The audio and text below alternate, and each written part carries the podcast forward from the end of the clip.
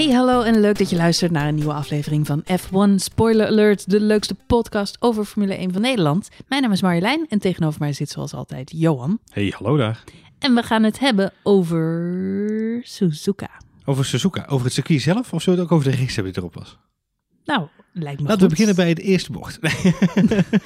Nou ja, het had niet veel gescheeld. Het was geen circuit meer geweest, Johan. nou, ja, dat is wel typisch hè. Dat, dat, dat, eh, die tyfoon heeft natuurlijk eh, flink huisgehouden in Japan.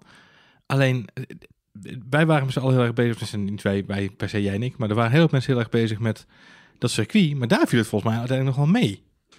Het was een hele rare zaterdag. En ik, eh, eh, ik, eh, eh, iedereen, we hebben het in de voorbeschouwing uitgebreid over gehad. Er zou een uh, tyf, tyfoon, orkaan, uh, hoe heet het. Een orka, ding? eh, Eh, tornado. tornado. Eh, richting Japan komen. En eh, dat wisten we al eh, begin van de week dat die zou komen. Ehm, vlak voordat wij de voorbeschouwing gingen opnemen, eh, was nog niet helemaal duidelijk of nou die kwalificatie wel of niet eh, door zou gaan. Dat werd op vrijdag al bekendgemaakt dat dat dus inderdaad niet het geval was. Dat betekent dat de coureurs een hele vrije zaterdag hadden. Eh, dus enerzijds was het uh, voor ons als fans heel erg leuk om die coureurs te volgen. Maar aan de andere kant vond ik het super weird dat echt een mega, mega natuurramp ja. gewoon op dat land afstevende, wat helemaal niet lollig is. Wat Nee. Helemaal niet grappig is. Nee, het, het, ehm, eh, het, is alles behalve grappig inderdaad. En het was heel serieus. En toen hadden we een, een, een, vriend van ons die ook in, in Tokio was uh, deze week. En die zou op zaterdag eigenlijk terugvliegen naar, naar zijn huis, naar zijn woonplaats. Alleen dat die vlucht natuurlijk geannuleerd. En ik heb nog een beetje contact met die jongen gehouden. Van, joh, gaat het wel? En hoe, hoe gaat het daar? Want volgens mij is het... Weet je, wij zien alleen maar coureurs playstationen en, en grapjes maken over dat ze een Tyrell zeswieler in elkaar gaan, ja. gaan, gaan plakken met secondenlijm. Maar um, het was ook wel een hele serieuze aangelegenheid. Maar jij vertelde, volgens mij, uh, vanochtend vertelde jij, in alle rust en alle vroegte van deze ochtend, daar moeten we het zo nog even over hebben, um, vertelde jij uh, dat je de podcast had teruggeluisterd van... Uh, BBC, BBC. Ja, BBC. Ja. Wat leuk is, is dat dus ook de journalisten niks te doen hadden in Japan. Ehm, nou was het zo, tenminste, ja, ik ben er zelf nooit geweest, maar ik heb me laten vertellen dat alle coureurs die zitten op een, in een mooi hotel echt naast het circuit. Uh, gewoon E-spot en alle journalisten die zitten zeg maar 40 kilometer verderop. In het budgethotel. Ja, in, ja, het, in, nou ja, in het eerstvolgende dorpje zitten alle journalisten. En die zaten ook gewoon een hele dag uit hun neus te peuteren. Monopolie. Ja, ja want uh, ja, er was gewoon helemaal niks. Dus letterlijk is uh, vrijdag zijn vrije trainingen gereden en daarna is alles ingepakt. Ja. Gewoon, en het circuit is in complete lockdown gegaan. Alles wat je zag hangen aan banners en camera's en al die materialen zijn allemaal achter slot en grendel weggeborgen. Ze hebben Olaf Mol en Jack Ploy ook opgeruimd. Voor een paar dagen hebben ze, hebben Die hebben ze ook in een hotel gezet. Veilig, veilig weggezet, ja. Veilig weggezet. Nou ja, iedereen moest ook naar zo'n hotel. Er was een curfew, dus een, ja. een, een, een, klok, hoe noem je ja, dat? Avondklok, avondklok ja. zoiets. Dat je dus uh, niet je hotel uh, uit mocht, zo gevaarlijk was het. Um, ik las ook een tweet van iemand uh, die had waarschuwing gekregen. Uh, je mocht niet de ramen van het hotel open doen. Had hij toch gedaan, raam weggewaaid. Dat was een aero-engineer, ja. ja. van, van McLaren? Was, ja, ik weet niet volgens mij, wel, van, volgens mij een, een aero-engineer van McLaren. Die dan toch wel weet hoe wind zeg maar, zou moeten werken. Ja, ik zag ook een filmpje van een uh, rugby-speler. want er was niet alleen Formule 1. Er was ook een rugby. ja, de wereld, rugby. wereldkampioenschap rugby is ja, nu in, in, in vond daar ook plaats. Uh, en er was een rugbyspeler en die postte een filmpje van de hotellobby. Waar echt de lampen gewoon heen en weer oh, bungelden. Ja, omdat het hele gebouw dus stond uh, te shaken. Omdat het zo ontzettend hard waaide. Zo.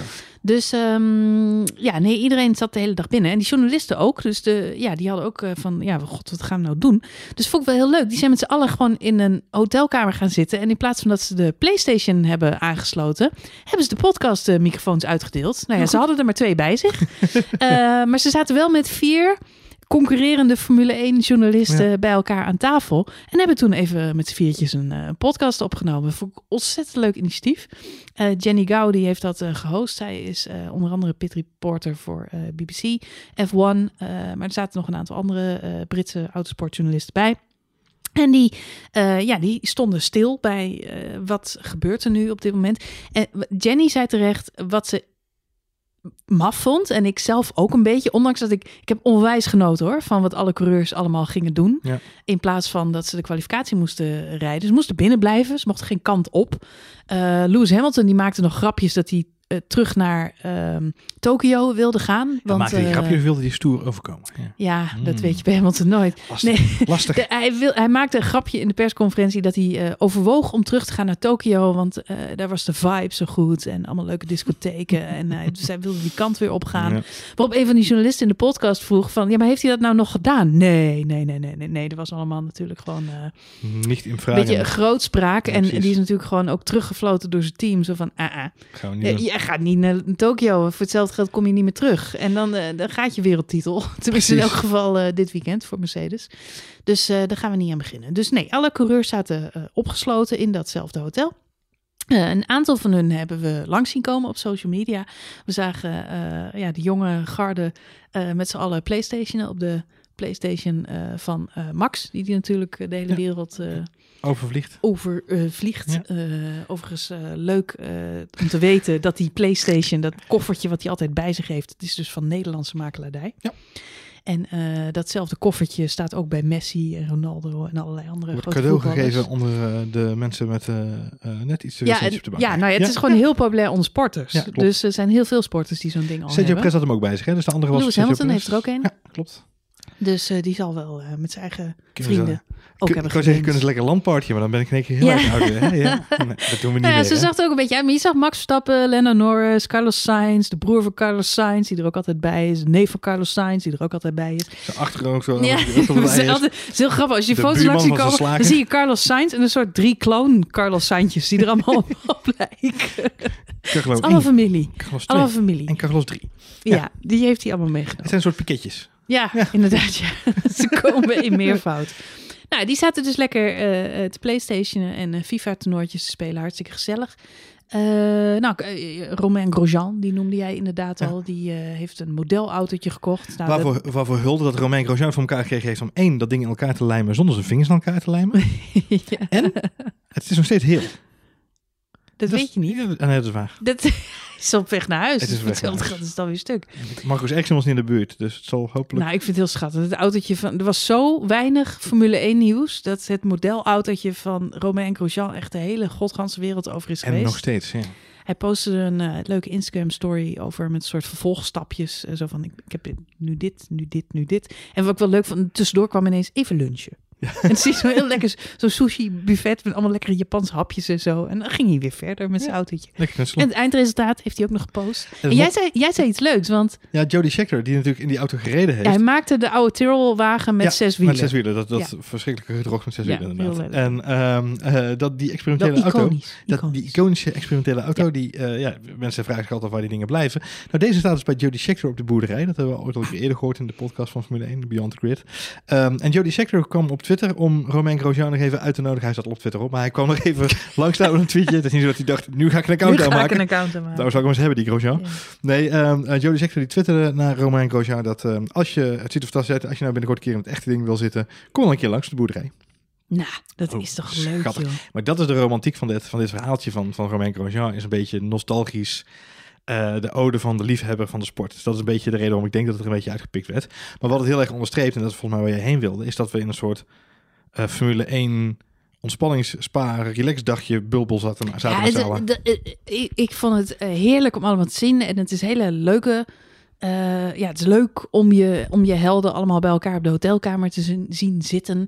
En eh, lol met elkaar te zien hebben. En ik ga er ook wel vanuit dat dat soort eh, dingen vaker gebeuren. Ze wonen natuurlijk allemaal ook in Monaco bij elkaar om de hoek. Dus Max heeft al vaker gezegd: we kennen elkaar allemaal goed. We gaan allemaal wel goed met elkaar om. Dus wat dat betreft is het allemaal niks nieuws. Alleen nu werd het wat, kreeg het wat meer pers. Omdat Ja. er natuurlijk geen ander nieuws was op zaterdag. dat.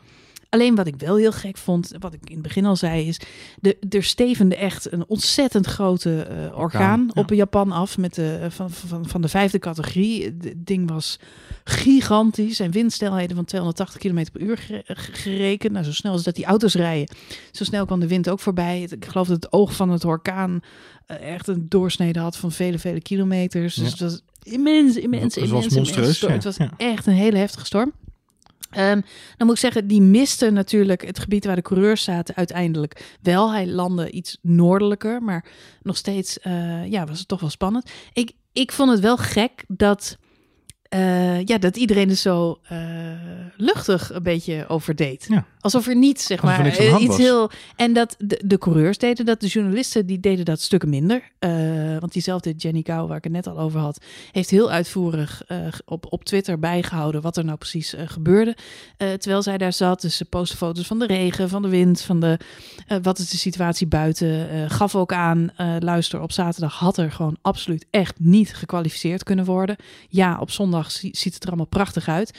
Eh, leuk is, gisteren eigenlijk toen wij naar bed gingen, posten ze een foto, was het daar net ochtend. Ja, zonnetje erbij. Zonnetje erbij, Precies. strak blauwe lucht, niks aan het handje. Het waaide nog wel een beetje hard, maar het was gewoon droog en mooi. En de straten waren droog en geen plensen met water en toestanden. Ze zeg maar, op zaterdag had er gewoon absoluut niet gekwalificeerd kunnen worden. Het was Ja. gewoon veel te heftig. Eh, maar je kreeg op die manier dus wel een beetje mee. Wat zij vertelde in de, in de podcast, dat is dat de coureurs eigenlijk helemaal niet worden ingelicht over al dit soort dingen. Over lopende zaken. Over lopende zaken. Over actualiteiten. Ze zegt, de meeste coureurs die, hebben, die krijgen een schema. En je moet je voorstellen, die worden echt eh, geleefd. Dus ze krijgen eh, ja, eigenlijk elke week van hun leven krijgen ze een schema waarin staat eh acht uur opstaan, half negen dit ontbijten, negen uur word je opgehaald met de taxi, ben je op het circuit, tien uur moet je kwalificeren, dan heb je een briefing daar, dan heb je een pers-event, dan heb je dit, dit, dit, dit, dit. Dus het hele schema van die jongens staat zo'n beetje vast. Ja. Ehm, vandaar misschien ook dat zo'n zaterdag eh, PlayStation ineens kon. Want er waren gewoon geen andere verplichtingen. Ze konden ook fysiek nergens anders heen, omdat iedereen binnen moest blijven. Dus ehm, ze zegt ja, maar buiten dat schema wordt alles bij die jongens weggehouden. Eh, ze zegt, ik had een eh, interview met Vettel. Ja. En ja, ik vond Vettel toch ook een beetje luchtig toen over de hele situatie. Dus toen heb ik hem gevraagd. Ik, eh, maak je je geen zorgen over eh, de orkaan die er aankomt? Waarop Vettel een beetje verbaasd had gereageerd. Zo van, eh, nee, moet ik me zorgen dan? Wat is er precies aan de hand? Ja, Had ze moeten uitleggen wat Hagibis precies was en hoe groot. En het, daar was hij niet helemaal van op de hoogte. Nee. Ze zegt, dat, dat is best wel raar dat, dat ze in zo'n bubbel leven. Maar goed, de journalisten waren ook wel met elkaar eens dat dat ja, een bewuste keuze is om topsporters natuurlijk helemaal vrij te houden in hun hoofd. En ze hebben maar één taak en één focus. En dat is eh, presteren als ze daar zijn. Ja, ja je wil ze zo mogelijk eh, afleiden met, met zaken die niet te doen. Ik geloof dat uh, was het WK van 2004 14, eh, waar we het zo deden met heel zelf ook, mhm. tegen alle verwachtingen in. Waarbij er ook inderdaad best wel een strikt policy was over social media en over eh, dingen van buitenaf meekijken. Volgens mij was het 2014 inderdaad, ja. Dat, eh, en volgens mij Van Gaal toen ook als bondscoach, dat hij ook bij de voetballers zei van jongens, ga gewoon zo min mogelijk op die telefoontjes zitten kijken, want dat slaat helemaal nergens op. Ja. Je wordt alleen maar afgeleid en alle dingen die buiten deze wereld hier nu spelen, die moet je maar teruglezen als je terug bent in de echte wereld. Ja. Op dit moment eh, is er één ding belangrijk, dat is die, die wedstrijden die we hier spelen. Ik heb het ook wel eens gehoord van eh, de Olympische sporters. Die, eh, was dat de winterspelen twee jaar geleden? Mhm. Dat ze, in elk geval de shorttrackers, dat die allemaal een, een nieuwe simkaart kochten. Oh ja, ja. toen ze daar aankwamen. Om, en dat, dat nummer gaven ze alleen maar aan hun ouders of aan hun partner. Zodat die eh, contact met ze konden hebben. Maar verder waren ze dan compleet Off the grid. Ja. off the grid Ja. en buitengesloten. Er was geen nieuws. Er waren geen appjes van vrienden, andere familie, kennissen. eh, al die dingen. Maar Omdat ze echt even in die bubbel wilden zitten van alleen maar dat presteren. Daar. Dus het maar schijnt vaker voor te komen. Maar Het, het verklaart in ieder geval waarom wij soms naar de raceomstandigheden keken en dachten, nou wat hebben die jongens is toch gezellig. En dan s'avonds naar het grote mensenjournaal zaten te kijken en dachten, joe, wat een eh knijter van een orkaan. Heftig. Hey, ehm, Marjolein, dit zorgt er dan voor dat de hele weekendschema gaat op zijn kop en we gaan ineens op zondag kwalificeren. ja, dat is in de geschiedenis van de Formule 1 wel vaker gebeurd. En op zich is dat ook niet zo'n heel groot probleem. Eh waren het niet dat dit uitgerekend de Grand Prix in Japan was. Eh, en ja, dat is voor ons niet zo'n heel gunstig tijdschema. Nee. Wat dat betekent dat er ineens een kwalificatie om drie uur Nou, s'nachts is. Nou, ik was in één keer heel blij dat ik niet eh, Robert Doornbos heette of eh, Rob Campus. Zo, Nee, ja. die hebben eh, een der nachtje, ja. nachtje doorgetrokken. Heerlijk. Ja, dat is echt lang. Dat is pittig inderdaad, ja. Nee, Als je de- bedenkt dat ze dan ook nog eh, voorbereiding nodig hebben gehad. En Schmink, al die Smink, dingen. ja, oh smink, my god. Ware smink. ja, die toestanden. Nee, ik denk, ehm, eh, eh, eh, even voor alle duidelijkheid, de, de kwalificatie stond dus om drie uur vannacht. Mhm. En race vanochtend om tien over zeven. Nou, dat is voor de meeste mensen al een iets schappelijker tijdje dan in ieder geval drie uur s'nachts, laat ik dat vooropstellen. Alhoewel, misschien als je net uit de kroeg komt, dat drie uur s'nachts ook prima kan. Normaal zou ik drie, drie uur had ik wel gehaald. Waren Oh, het niet dat Hmm. de race dan ook weer om zeven uur is. Dus dat zag ik niet zo zitten. Nee, dat klopt inderdaad. Nee, Maar klopt. er zijn er die eh, de hele nacht hebben gekeken. Je had een polletje uitgezet, Ja, we hebben, we hebben een polletje eh, gedaan. Ik dacht, Met een poll, een eh, poll, een polletje. We moeten een polletjes-tune hebben, Marjolein. ja, leuk. we hebben er twee vandaag. Ik was in hebben twee polletjes. Ja, ik was in, in pollensfeer. We hebben er eentje voor de race en eentje na. Je was vandaag hoogpollig. Hoogpollig, ja. Deze heb ik uitgezet gisteravond, voordat ik zelf naar bed ging, met de vraag: ehm, eh, wanneer. Wat, wat gaat het doen? Ja. Ja, wat ga je doen? Wat, eh, wa- wat, wat is jouw plan? En daar had je een aantal opties. Eh, je kunt eh, morgen, eh, of je kunt zondag uitslapen en gewoon lekker de herhaling kijken. Ja. Want het wordt natuurlijk eh, op later tijdstip nog herhaald. Of je kunt gewoon on demand terugkijken. Opnemen. Ja, en dan kun je ook nog eerst de kwalie instarten en dan pas eh, de race Ouderwets, kijken. ouderwets videobandje erin. Ja, er was 12% van de mensen die dat ging doen. Mm. Dus eh, de, nou, niet, niet eh, het overgrote merendeel.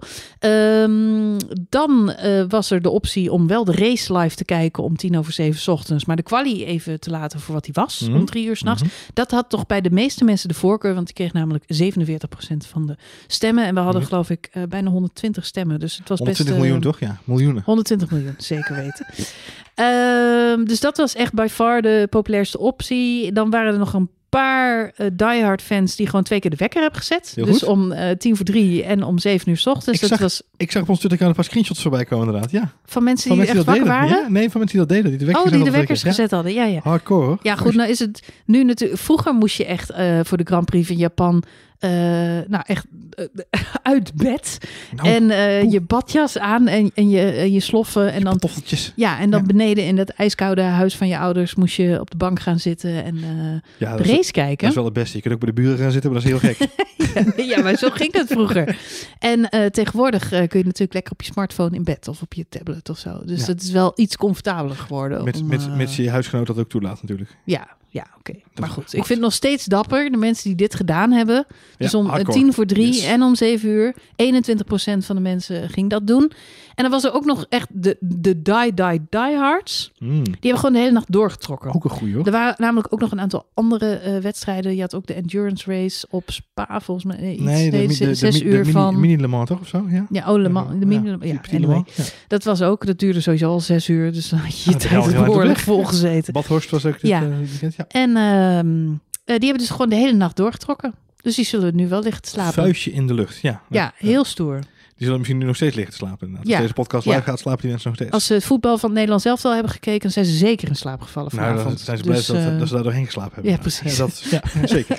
Nou ja, goed. Dus Ja, hardcore. eh, dat weten jullie dat ook weer. Hoe, eh, maar ik vind nog steeds dat zoveel mensen... En ik vond het ook grappig, want dit zijn dan toch wel de races... dat je 's ochtends om 7 uur je even aanmeldt op Twitter. present, present. Hallo, wij zijn er. het is ook altijd leuk om te zien wie er allemaal nog meer is... om eh 7 uur 's ochtends. Het zijn toch eh, eigenlijk... Ja, in mijn tijdlijn bij iedereen die Formule 1 kijkt, die is er gewoon. Ik zag, ik zag een hoop bekende gezichten. ja. Ja, dus eh, dat vond ik altijd wel heel erg leuk. Ik zag ook wat mensen die een beetje klaagden. Die zeiden van, nou, hè, we moeten het gaat zo uitgebreid over Max Verstappen hebben. Die natuurlijk een wereldstart had. Vanaf die vijfde plek. En dat was hem. Ehm, die op dat moment zeiden van, nou, daar ben ik dan voor opgestaan. Ik ga gauw weer terug naar bed. Maar eh, daar had ik Ah, zelf niet zo ja. heel veel last van. Ik moet Nee. zeggen dat de meeste mensen in mijn tijdlijn gewoon allemaal eh, de race zijn blijven kijken. Want er Hm. gebeurde natuurlijk nog eh, van alles eh spannends. Eens? Ja. Ik, ik zou ook niet weten waarom je... Nou goed, La, laten we het daar zo even over hebben. inderdaad, Ja.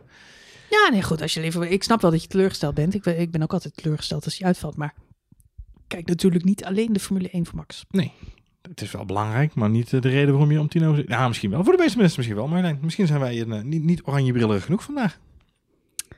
Eh, ja, nou, dat komt zo nog wel. Maken we zo wel goed. Ehm, nou ja, dat. Ja, wil je nog iets over zeggen over kwalificatie die je niet gezien hebt? Nee, ik vond, het, ik vond het een fantastisch mooie poll. Ja, blij, blij dat we deze uitvoerig besproken Nou, hebben. fijn. Fijn. Goed zo, het rijboek. Ja, we hebben, ik heb wel natuurlijk even de highlights van de kwalificatie terug zitten kijken. Ja. Ehm, ja, Vettel had pol. Dat verbaast me. Ja, hadden ook een. Oeh. Oh nee, je bedoelt de pole position. ja, sorry. Dus eh, dat is toch weer knap. De Ferrari is sowieso eh verraste vriend en vijand door weer 1 en 2 eh, Ze te waren staan. zelf ook gewoon voluit verbaasd. Dus Ja, en het had natuurlijk alle schijn van... Of heel even was er nog de kans dat de, laatste vrije training... tweede vrije training geteld had als de startgrid. Als de grid, Dan hadden we gewoon Bottas, Hamilton en Max Verstappen 1, 2 en 3 gehad. Eh nou ja, dat feestje ging dus mooi niet door. Ehm, die vragen die waren gewoon weer supersnel. Ja. En eh, ja, Red Bull zat gewoon helemaal, helemaal nergens daar in de buurt. Eh, zelfs viel me op dat Max Verstappen... Het leek wel alsof hij een soort van probleem had. Want Nou, hij riep wederom in de, in de, de, eh, laatste ronde quali inderdaad eh, dat hij no power, I have no power. Ehm, en, Albon was natuurlijk precies net zo snel. ja, dat is wel heel toevallig. Dat vinden, we, dat vinden we opvallend. Nou ja, daarin kun je aflezen dat er iets mis is met de auto. Van Max. Ja, Precies. is- ja of iets met Van Albon, dat er in één keer een paar paardjes extra in zitten. Maar dat kan ik me niet voorstellen. Nee, eh ehm, Max had in de laatste vrije tra- of de laatste de laatste kwalificatieronde riep hij inderdaad ook weer over de boordradio dat hij geen power had. Dat is niet voor de eerste keer dit seizoen dat hij dat laat merken. Eh, die auto gaat dan wel weer aan de, aan de praat uiteindelijk. Dat hebben we natuurlijk ook al eerder meegemaakt dit seizoen. Alleen ja, in de performance eh, gaf hij zelf ook aan. Na afloop miste hij toch eh, wel een heel groot stuk van wat hij op de vrije training wel had vrijdag. Ehm, dus ja, dat heeft hem gewoon in ieder geval een plek gekost. die hij natuurlijk had op de grid. En, en, en ja, goed, dat, ik denk dat het ook tijdens de race nog wel zijn, zijn gevolgen zou kunnen hebben gehad. Maar goed, dat, daar zullen we dan nooit achter zijn gekomen. As is verbrande turf.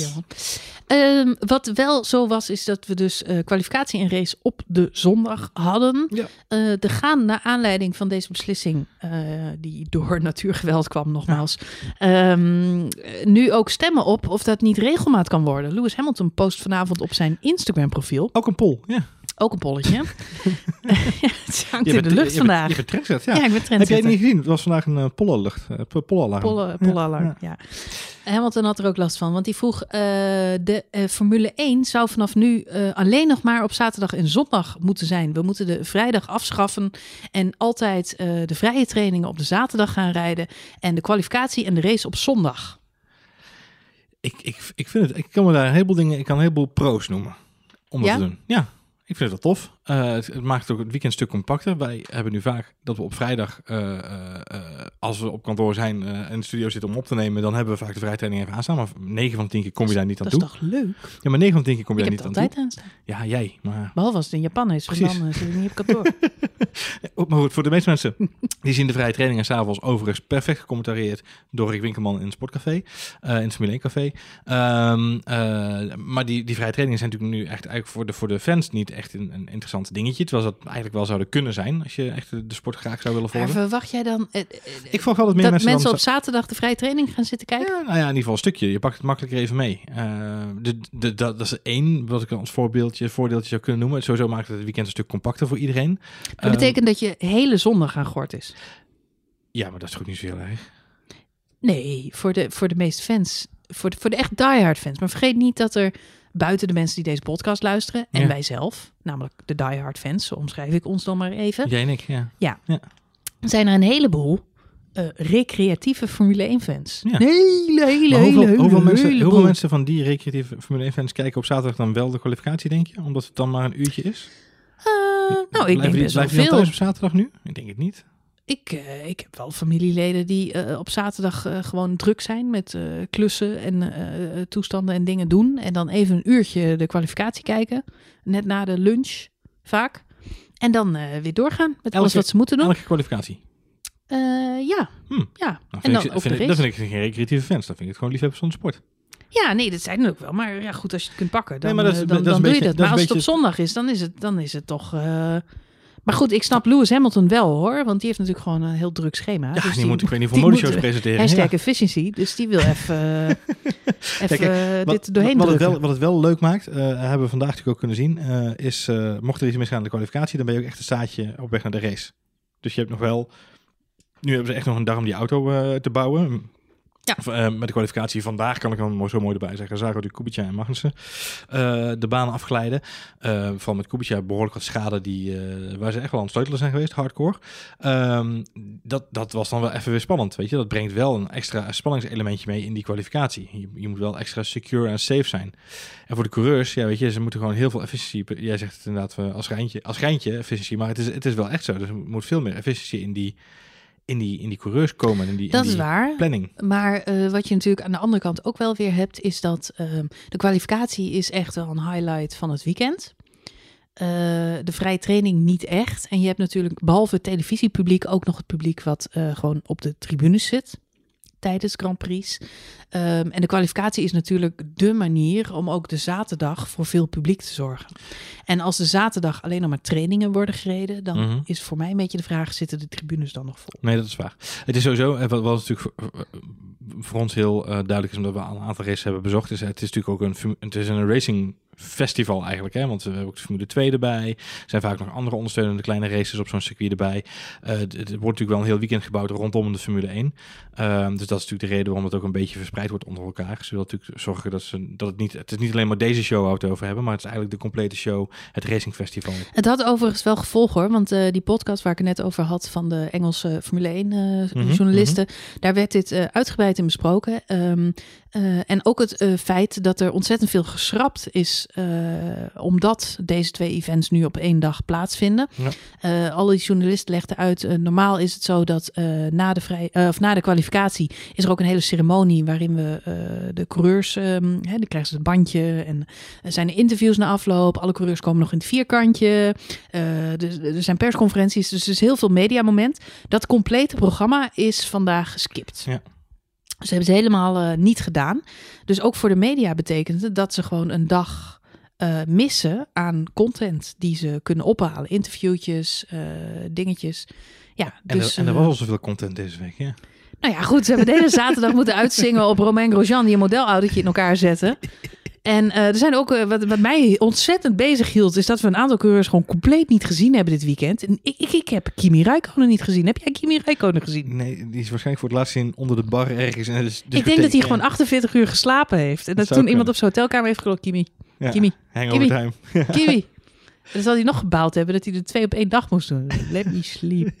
Let me sleep. Giovinazzi zei dat wel, hè? Die had, die had echt inderdaad Ja, die had ook wel een slaapprobleem. Dus het hakt een beetje in daar in het team. Stu stuk het leven met Kimi Räikkönen samen. Dat is hartstikke Ja. in voor zo'n jongen. Dat slaap, slaap, slaap. is een aanslag op je lever. hey, die race. Ja, Dan toch maar. race, Laten we het maar gewoon doen. De race op zondag. Tien over zeven ochtends. Waar wil je beginnen, Marleen? Laten we bij de start beginnen. Ehm, ja, daar, nou, laten we daar ook eindigen. Nee, ja, goed. eh, ik zei het straks al. eh, wereldstart van Max Verstappen. Ja. Ehm, eh, eigenlijk zijn beste start van het hele seizoen. zeker, met Is, voorsprong is ja. niet lastig, want hij Nee. heeft een aantal ontzettend slechte starts ge- Exact. gehad. Ja. En voor het eerst zag ik hem echt eh, wegstuiven. Ik denk, nou, hè, En ik, hè? en ik was daar bang voor, want ik zag die vrije trainingen die starten. En dacht ik, oh nee, die auto die wil gewoon echt niet. Het was wel, het was sowieso een rare start. Er gebeurde van alles. Wat grappig was, op Twitter zei eh, Rob van Gameren volgens mij gelijk... Valtteri Bottas heeft een valse start. Ja, nou dat dacht je omdat Dat hij zo kon snel ik niet zo goed zien. Nee. Ehm, maar uiteindelijk bleek het dus min of meer Sebastian Vettel te zijn. Ja. Maar toch ook weer niet. Ehm, ja, raar verhaal. Nou, zullen we Ja, moeten doe even toelichten? Ja, nou, iedereen heeft die beelden gezien. We zien Sebastian Vettel eh, ja, een jumpstart maken. Dus die komt in beweging. We zien een hobbeltje maken. Vervolgens gaat hij op de rem. Hij blijft binnen zijn startvak. Dus dat doet hij goed. Eh, de lichten zijn nog rood, dus hij mag nog helemaal niet bewegen. Dan gaan de lichten alsnog uit en eh, zie je hem wegrijden. Maar omdat hij dus die jumpstart heeft gemaakt en weer stil is gaan staan, heeft hij een hele slechte start. Ja. Wordt hij door iedereen ingehaald. Wat is nou het reglement? Het reglement is je mag niet bewegen voordat de lichten uit zijn. En dit wordt gedetecteerd door een sensor in de auto. En in het asfalt. Ja, Exact. Het is een sensorsysteem. Ja, het is een sensorsysteem. Precies. En het verhaal is dat die eh, transponder niet is afgegaan. Er is Nee. geen alert binnengekomen bij de stewards. Die technologie heeft een marge. Ja, dus er is wel een onderzoek geweest naar de valse start. Ja. Want ze hebben natuurlijk gekeken naar de beelden. Hé, hey, er rolt een auto weg. Ja, ehm, en vervolgens is eh, gezegd hij krijgt daar geen straf voor. Nee. Omdat het systeem niks heeft waargenomen. Ja, daar kunnen we een hele lange boom over opzetten. Ja, Heel nee, ja, hoog. goed. Nee, ja. Maar ja, eh, dit, dit is het verhaal. ja, Eh, dit is het verhaal. Alleen ik vind het wel lastig, want in de regel staat letterlijk... je mag niet bewegen. Je auto mag niet bewegen zolang de rode lampen aanstaan. dit wordt gedetecteerd. En dit controleren we met X. Ja. Maar je kunt het ook gewoon met blote oog detecteren, want je ziet redelijk goed dat hij beweegt. Ja, Maar dat is dus niet altijd het geval. Maar er is dus afgesproken dat we Ja, dat met die transponder, sensoren met die sensoren doen. En omdat die niks gezegd hebben, omdat de computer says no, Ja. is Kijk, er niks aan het Er handje. zit, natuurlijk een, er zit natuurlijk een voordeel, wat ik denk, maar dit is speculeren eh, en het is nog niet eens eh, Sinterklaastijd. Dus, ehm, maar wat ik denk is dat het zo is dat eh, die marge die daarop zit, kijk, je, je praat over een, een, een eh, enkele centimeter die naar voren rolt. Het is niet te vergelijken met Kimi Räikkönen, die eh, een valse start had, ja, die, die- rolt echt uit zijn vak. uit zijn vak rolde. Ja. Weet je, dat is gewoon, weet je, dat is gewoon, dat staat buiten kijf. Dat had iedereen nog door. En daar is de sensor gewoon afgegaan. In dit geval blijft hij nog redelijk, enigszins, volgens mij voor nog de witte lijn die hij heeft. Ja. Je hebt de gele lijn en de witte lijn. De gele lijn is dan, geloof ik, maximaal stop. En dan de witte lijn is het vak. Mhm. Ehm, hij blijft binnen dat witte vak.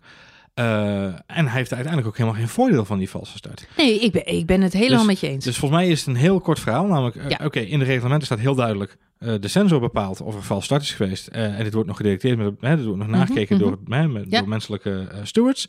De uitslag daarvan is geen voordeel en geen alarm. Dus twee keer eh, no. Nou, dan gaan we gewoon door het, door het boomdiagram heen wat er gemaakt is voor deze procedure. En dan is het antwoord, ja, er is geen penalty voor. Ja, nee, ik, ik, ik, ik ben met je eens. Hij heeft er geen voordeel van. Sterker nog, hij benadeelt zichzelf alleen maar. En zijn teamgenoot, want die Ehm. had er ook last van. Want die zat uiteindelijk achter Vettel vast. Ja, die, zat, die heeft na, eh, Leclerc heeft na afloop verklaard dat hij zo gefocust was op Vettel. Dat hij daardoor ook een slechte start maakte. Ja, hij dacht ik wil een toe. nee, ja, goed. Nee, eh, ook, eh, ook Leclerc inderdaad eh, maakte gewoon een slechte start. Want die zat gewoon te- veel te kijken. En, en daardoor werd hij ook afgeleid. Nou goed, ik, ik, ik leg me erbij neer. Ik vind het inderdaad zeker niet de ergste beslissingen van deze wedstrijd. Ehm, en ik denk... er zijn veel andere noten te zijn veel ergere, ergere beslissingen in deze wedstrijd. Maar ik, ik, blijf, ja, ik vind het wel apart dat je toch heel duidelijk een auto ziet bewegen. Ja. En omdat er dus een, een, een vinkje niet aangaat, kiezen we ervoor om die straf niet te geven. Aan de andere kant, ik ben met je eens, hij heeft er geen voordeel van. Hij benadeelt zichzelf alleen maar. Eh, laten we dan wel hopen, als dit in het vervolg ook bij andere coureurs het geval is, die niet in een Ferrari rijden, dat we dan ook... eh, Nou ja, je kunt het heel makkelijk oplossen. Je kunt, je, kunt, je kunt het gewoon visualiseren op tv. Als die sensor afgaat, gaat er gewoon een hele grote lamp aan eh, met de naam van de coureur erbij die er, door, eh, die er een valse start gemaakt heeft. Dan is het voor iedereen ook gelijk duidelijk. Want nu is de enige reden waarom het een discussie is, is de onduidelijkheid tussen alle mensen die de tv aan het kijken. En die denken, hé, maar je ziet hem toch wegrijden? hmm. Iedereen heeft het gezien. Ja. Alleen dat, dat verklaart nog niet waarom er geen boete wordt. Ja, geen ik penalty- vind het, ik, het is een soort doellijntechnologie. Dus dat je op, eh, eh, op, op tv, is, de, Hawkeye, ja. ja, de kijkers thuis, die zien zeg maar de bal over de lijn stuiteren. Maar dat horloge van de scheidsrechter gaat niet af. Nee. En dan denk ik, ja, hallo. Maar wie, wie vertrouw je? ja, wie vertrouw ik nou? Dat is het stomme eh, technologische uh? Ja. Ja. Of mijn eigen ogen. Nee, maar dit is de, het grappige daarvan. Is dat noem je een heel goed voorbeeld. Hè? Want bij voetbal is het zo dat, geloof ik, is nou drie kwart van de bal. Eh, nee, de bal moet nog met een kant de lijn raken. Dan is die Ja. binnen of buiten. Hè? De- we hebben het vorig jaar, eh, even voor de mensen die eh, heel, heel erg hekel hebben aan voetbal. Excuses voor deze vergelijking, maar hij klopt wel. Hebben we Ajax Real Madrid gehad. Of eigenlijk Real Madrid Ajax. Daar gaat een bal over de zijlijn. Die wordt binnengehouden door de rechtsback van Ajax, Masraoui. En die met een hele mooie tackle houdt hij die bal binnen. Geeft een voorzet naar voren toe. Die bal wordt aangenomen door de spits van Ajax, Tadic. En die schiet die bal in de kruising. En Ajax wint die wedstrijd. En er is na afloop heel veel discussie over die bal. Is die over de zijlijn of niet? Want is die bal over de zijlijn, dan is het een ingooi voor de tegenstander, Real Madrid. En dan komt die aanval nooit, komt die goal nooit, et cetera. Datzelfde geldt hier. Ook hier geldt dus weer, er is een marge. Dus als die bal nog met een, een stukje die lijn raakt, ja, dan hoeft hij hem daar niet voor- af te fluiten. Nou, in dit geval zit er geen sensor in die bal om die zijlijn te beoordelen. Dat is dus met het oog gedaan. Dan zie je dus dat er nog veel meer discussie is, want daar, staat gewoon een grensrechter. Die staat met een schuin oog en een vlag voor zijn- zijn zijn- gezicht. Staat hij te kijken naar die bal. Eh, is die wel of niet over de lijn? Dus dat is een menselijke inschatting. Ook daarin zit dus heel veel foutmarge. Dus weet je, foutmarges zullen er altijd zijn. En in dit geval is het gewoon de enige manier waarop je dit kunt voorkomen, is direct duidelijk maken aan mensen. Er is kennelijk geen officiële valse start geweest, want de sensor heeft niet gereageerd. En volgens mij kan het real-time gedeeld worden. Gewoon via Amazon Web Services. Gewoon if this then Maar that. dan zou eigenlijk in de regels moeten staan, je moet in je vak blijven. Er staat in de regels niks verkeerd. Ik ben erop gewezen, want ik, eh, Chris Maitland, van, eh, een van de, van de Britse journalisten die ook in die podcast had, Ja. het over had, die twitterde inderdaad de, de uitslag van de, van de FIA, de uitspraak Ja. van de FIA, dat er inderdaad eh, beoordeeld was, eh, we hebben gekeken naar de beelden, eh, er is geen beweging gedetecteerd. En eh, daarmee is de kous af. Waarop ik zei van, joh, maar luister, in de reglementen staat er dit. En waarop iemand anders mij terecht wees op het feit, ja, maar luister, er staat heel duidelijk, die sensor bepaalt. Ja. Nou, punt. Oké. Dus weet je, er staat niks geks in die, in die, in die uitleg verder, dus die is heel helder. Maar je ziet hem bewegen. Ja, maar er is, hij staat dus binnen Maar de, de sensor zegt no. De sensor says no. Oké. Sensor says no. Goed, we gaan Daar door. gaan we. We gaan Ja, door, we gaan mensen. We gaan door. Alle Want auto's, dit was bij far niet het ergste wat er gebeurde bij de start. alle auto's in vervoering. Ja, alle auto's zijn in beweging. Max Verstappen maakt de wereldstart. Beste start van het seizoen. En wat gebeurt er in die eerste fantastische lange doordraaier? De Tarzan-bocht van Suzuka. We zien ze allemaal woei, door die herpin. Prachtig. Fantastisch mooie beelden. doordraaien We zien maken. daar ook Lewis Hamilton trouwens nog even een akkefietje hebben met Carlos Sainz. Dat gaat Ja. allemaal nog maar net goed. Ja. Spanning en sensatie. Letten we allemaal niet op. Want wat Nee. gebeurt er met Max Verstappen? Stofwolken. Die wordt net zoals eh Lando Norris gisteren op de bowlingbaan. met de broertjes van Carlos Sainz. Met, met de Sainz piketjes. Ja. Full strike uit de wedstrijd gekegeld. Uitwedstrijd gekegeld door door Charles Charles Leclerc. Leclerc. Wat eh, pijnlijk is, omdat die twee natuurlijk een geschiedenis hebben. Niet alleen een lange geschiedenis, maar ook een korte Ja, geschiedenis. het maakt me op dit punt niet eens meer uit of die twee een geschiedenis hebben of niet. Het is gewoon lutzig. Ja. Ja, het is gewoon een lutser. Jezus, wat gebeurt daar?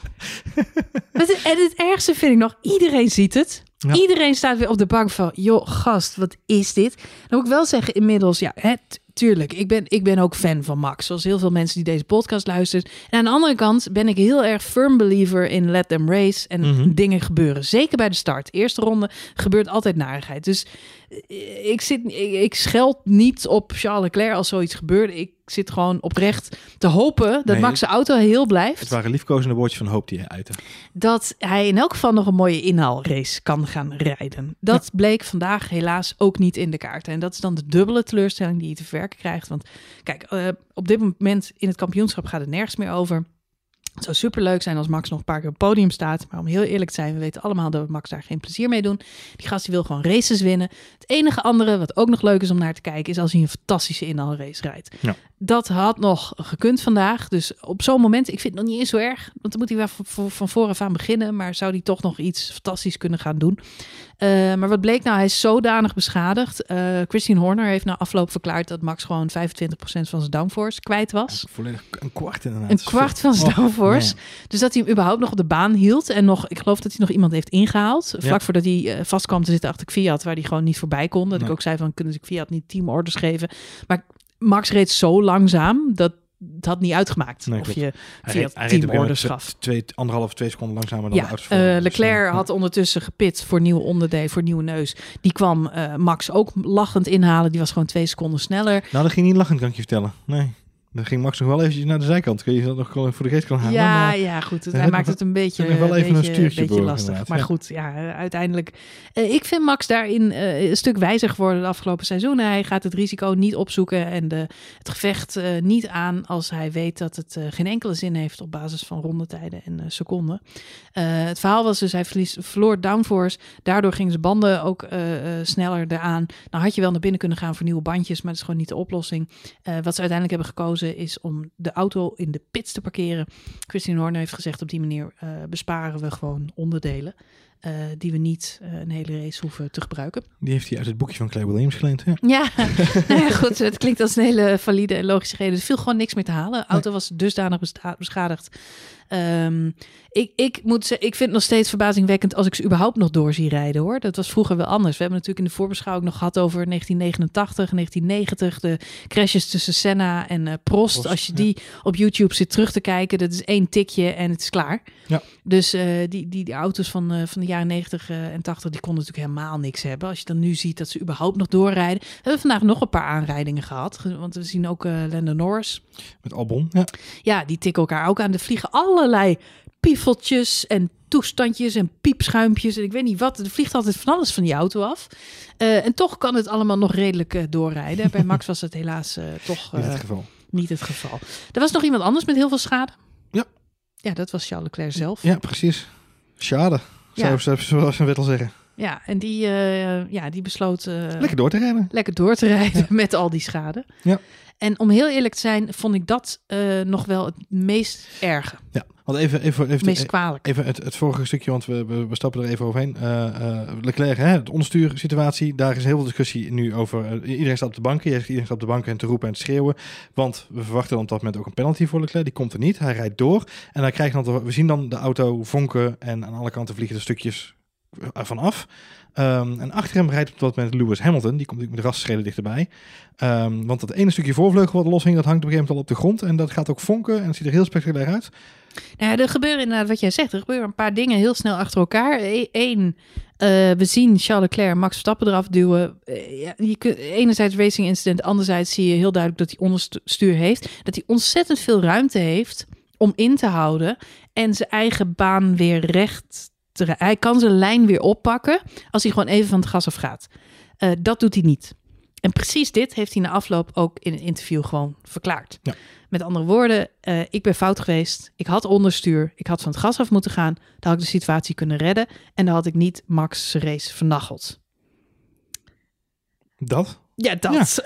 Ja. Goed, ik weet niet of dat de situatie erger of minder erg maakt. Nou ja, kijk, het is natuurlijk heel erg makkelijk om achteraf te zeggen dat je fout zat. En dat, Ja. is, dat is het verhaal. Weet je, het is niks zo makkelijk als een tweetje de wereld in te sturen met... eh, oh, het spijt me zo oh verschrikkelijk van Max de race. Wat ik, wat ik erger vind, eh, we moeten het zo wel even hebben over dat doorrijden en die schade natuurlijk. Mm. Wat ik erger vind, dan toch even dit verhaal afronden, is eh, het is een beginnersfout van, van Leclerc. Het is een beginnersfout die eh, hem te vergeven valt als je je realiseert dat het zijn eerste seizoen bij Ferrari is en dat hij zo in de top mee rijdt. Maar niet als je je realiseert hoe hij de afgelopen weken gepresteerd heeft. Dus dat maakt het een beetje paradoxaal, deze hele eh, situatie. Maar het, het allerergste is, hij vernachelt het weekend voor de hele renstal. Ja. Want eh, eigenlijk krijgt Mercedes bij deze actie het wereldkampioenschap in de schoot geworpen. Dat was natuurlijk al aanstaande, maakt niet Mm, uit. Maar mm. die krijgen in principe gewoon eh, de bonuspunten zo in de schoot geworpen. Hij kan Vettel niet ondersteunen in een gevecht met Mercedes om een 1-2 eh, of, een, of een podiumplek binnen te halen. Ehm, en daarnaast zorgt hij gewoon ervoor dat hij zelf ook niet optimaal kan presteren. Dus het is een hele rare situatie waar hij, waar hij zich in manoeuvreert. Niet alleen dat hij Max eraf tettert, maar ook dat, hij, dat hij eigenlijk de race comprimeert van hemzelf, maar ook Ja. van Vettel. Ja, en al met al zorgt dat er toch voor dat eh, ik en ik denk vele eh, Nederlandse Formule 1 fans met mij een beetje met een wrange nasmaak eh, ja, Japan achter ons laten.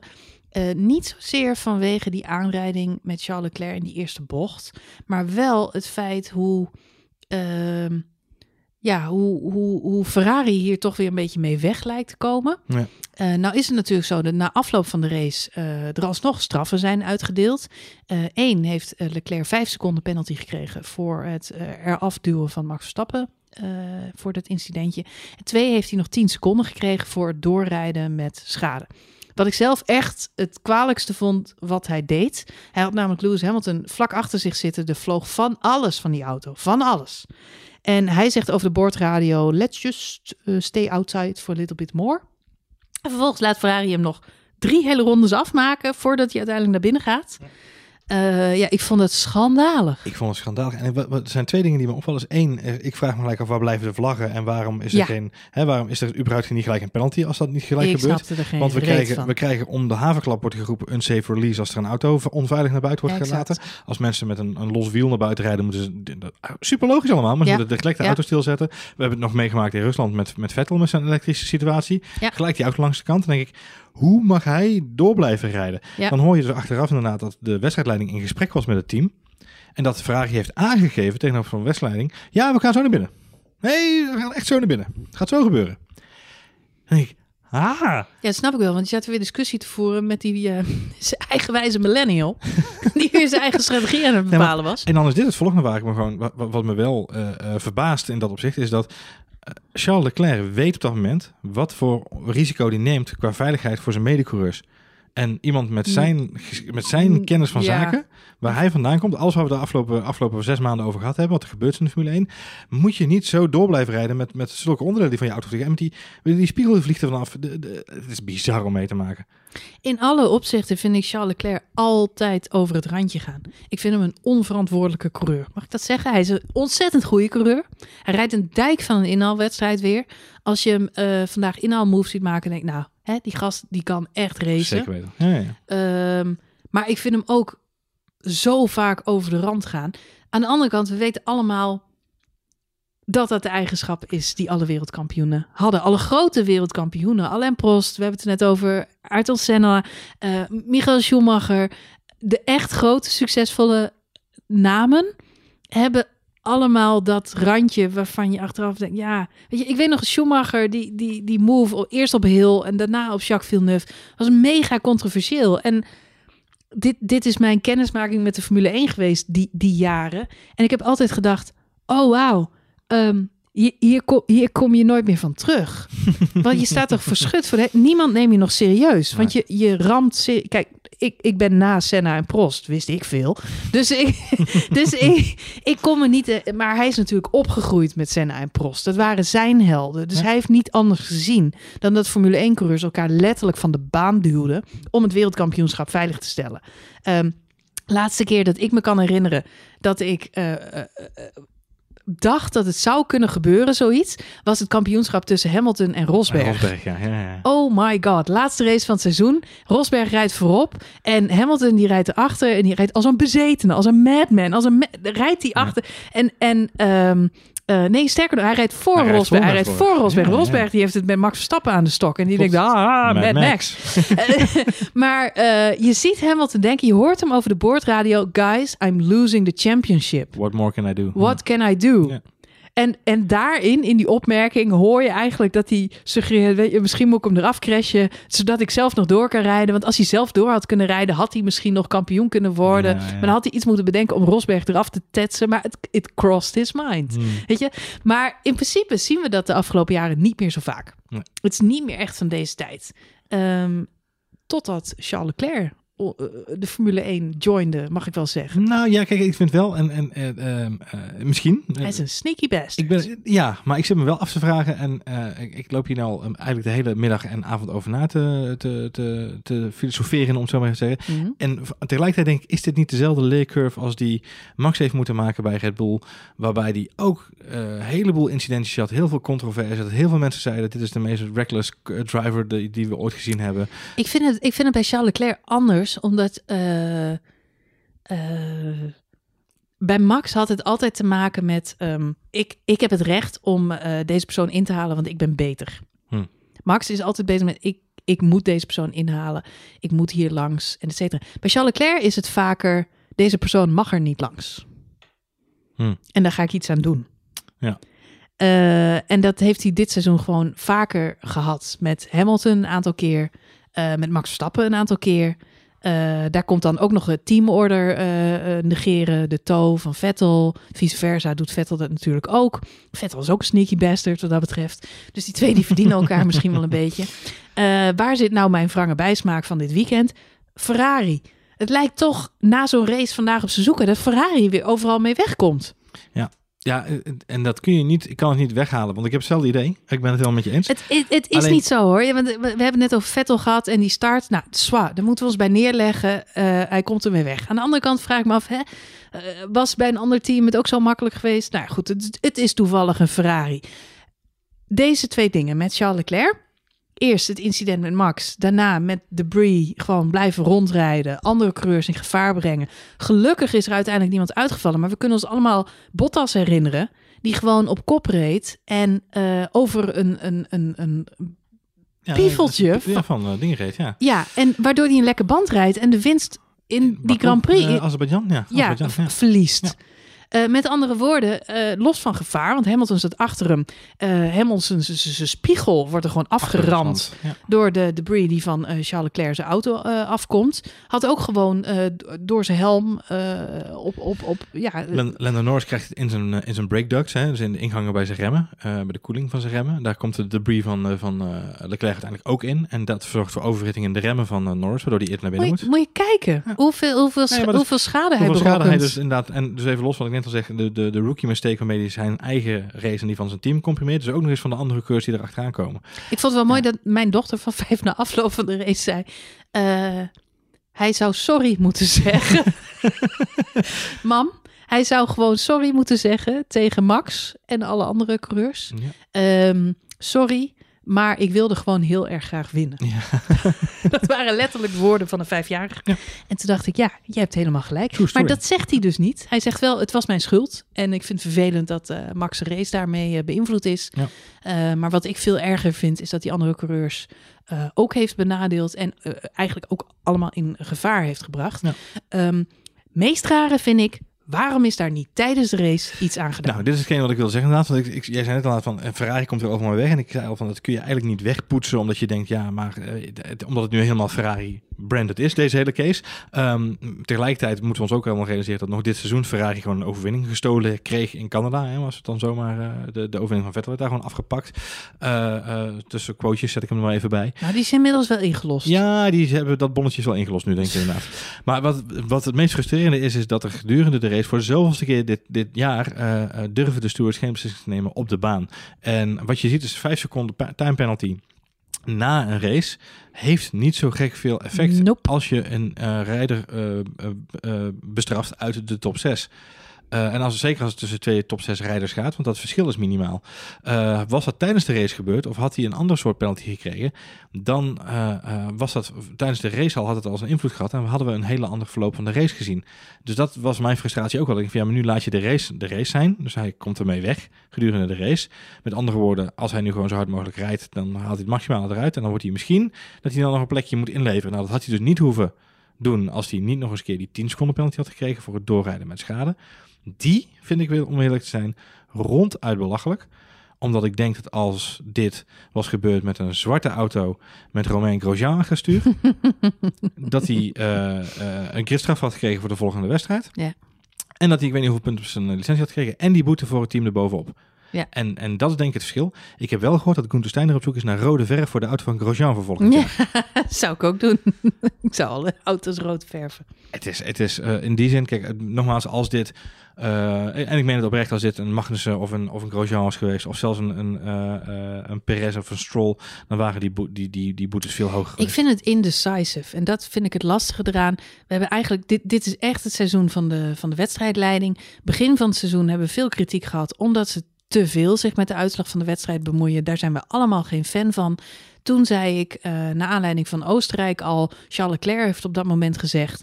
ehm, ik weet nu wat er mag Ik weet en nu wat er. grenzen Ik zijn. weet nu Ja, wat de precies. grenzen zijn Ja, en waar ik er overheen kan gaan. Nou, dat Nou, laat hij tot nu toe elke race weer zien. Hoe die over die grenzen heen kan gaan. Ook vanavond zit hij waarschijnlijk in het vliegtuig weer keihard te lachen. eh, omdat hij toch weer redelijk weg is gekomen met het niet maken van zijn huiswerk. Maar dat is nou ook weer topsport. Dat is zeker topsport. Ehm, alleen, ja goed, de vraag is wel... eh, eh, w- ik heb het al vaker gezegd.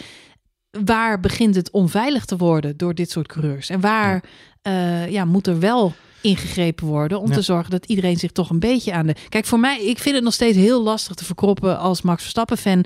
dat we drie à vier jaar lang naar Max Verstappen hebben zitten kijken. Die, ik weet niet hoeveel podia, punten, straffen. Ik weet niet wat hij Penalties. Ja, ja, ja. papiertjes moeten rapen. Ik weet niet wat hij allemaal voor straffen gehad heeft. Schoolplein vegen. Jongen, jongen, jongen. Nou, die, die gast die is, die, is, die is een paar keer gewoon bij een podium weggeplukt. Het omdat gras- hij daar niet van staan. Ecclestone maaien. Ja. Het is toch te gênant voor woorden. Die jongen die heeft zoveel straffen gehad. Eh, en tuurlijk, een, een groot deel daarvan waren eh, terecht. En aan de andere kant, bijvoorbeeld die move op Kimi Räikkönen in Amerika twee Ja. jaar geleden. Die was briljant. Die was episch. Die Amerikanen die hadden het niet meer. Dit was gewoon close racing. Weet je, zelfs Kimi Räikkönen vond het mooi. Ja. Zelfs Kimi Räikkönen die kon waarderen dat hij daar was ingehaald.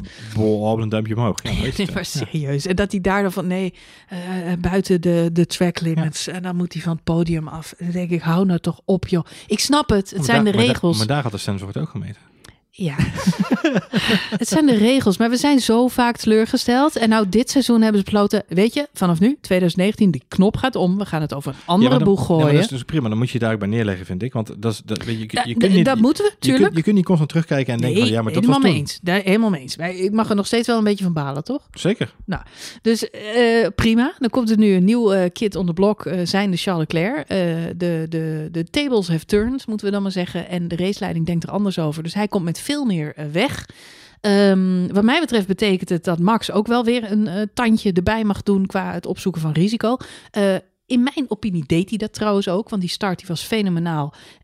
En hij zat zeker niet de kat uit de boom te kijken. Hij besloot gewoon er vol voor te gaan ja. en het risico wel op te zoeken naast Charles Leclerc. Ehm, ja, goed, we zien alleen helaas dat dat wel ja, verkeerd eh uitpakt. Als, eh, eh, als Charles Leclerc gewoon geconcentreerd aan de race was begonnen, dan had dat risico zich beloond. En nu, eh, nu ja, wordt hij daar. Ja, ik nogmaals, ja. ik, weet het, ik weet het bij Charles Leclerc niet. Is het eh, des- eh, eh, eh, slechte concentratie of is het wat jij zegt, eh, eh, eh, Gandalf, eh, you shall not pass. Nee, Want ik heb vaak het gevoel dat dat eh, bij Leclerc meespeelt. Dat hij gewoon koste wat kost. Ja, ik- eh, ik- ik weet het niet. Iemand achter hem wil Wat ik al zeg, ik vind, ik vind het, eh, eh, het risico wat hij daarmee zou nemen, eh, hij heeft echt mazzel dat hij hier wegkomt, hè, met zo weinig Voor de schade. zoveelste keer. Ja, maar dat is dus, weet je, dat houdt een keer op en dat, dat realiseert hij zich ook heus wel dat hij daar mazzel heeft dat hij ermee wegkomt. Daar. Laten, laten we dan hopen dat dat het, de laatste En- wedstrijd van het seizoen 2020 is. Waarin het kampioenschap beslist wordt tussen Max Verstappen en Charles Leclerc.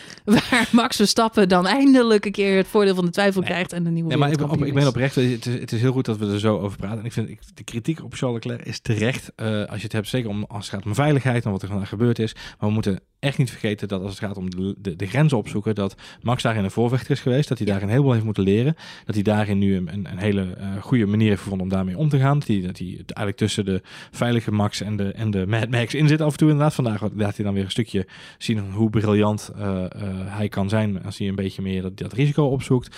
Ehm, maar we hebben deze discussie die wij nu voeren over Charles Leclerc zijn er ook in ik weet niet hoeveel media gevoerd over, over Max Verstappen. Zeker. En, en eh, weet je, het, laat dit hopelijk voor inderdaad Charles Leclerc een, een- ook een learning zijn eh, om ook zo, want voor hetzelfde geld telt hij er wel zelf vanaf en dan is het gewoon voor twee coureurs afgelopen. Dat zou helemaal, weet je, dat zou, dat, zou dubbel zuur zijn geweest. Ook voor de wedstrijd overigens Ja. zou dat heel zuur zijn geweest. Ja, overigens was nog eh, even de vraag geweest of Max natuurlijk eh, goed had kunnen finishen. Want eh, de Red Bull eh, miste natuurlijk eh, de extra power waar we zo op gehoopt en- hadden. Ja, precies. En, en eh, je bedoelt gewoon als hij heel was gebleven? Ja, Of ja, ja, ja, ja, Hij had een wereldstart, maar we weten natuurlijk niet hoe de race eh, verder verlopen was. Nee, en als je kijkt naar de strategie van vandaag, dan, dan ging het ook alle kanten op. Maar goed, zo nog misschien even over hebben inderdaad. Ja, maar het, is, het had alle kanten op kunnen gaan, maar ik weet niet of het een goede was geweest voor Max. We hebben onder de luisteraars van F1 Spoiler Alert, dus jullie, ook nog een polletje gehouden na afloop van de race met de vraag, ehm, ja, Waar is een aanbieding op Twitter ja, vandaag? waren een aanbieding. Eh, met de vraag, eh, waar vond jij nou ehm, dat echt absoluut een penalty voor gegeven had moeten worden? Wat, wat vond jij echt het meest strafbare feit van, eh, van deze race? Ja. Was dat Leclerc die Verstappen aantikte? Of was het Leclerc die daarna doorreed met schade?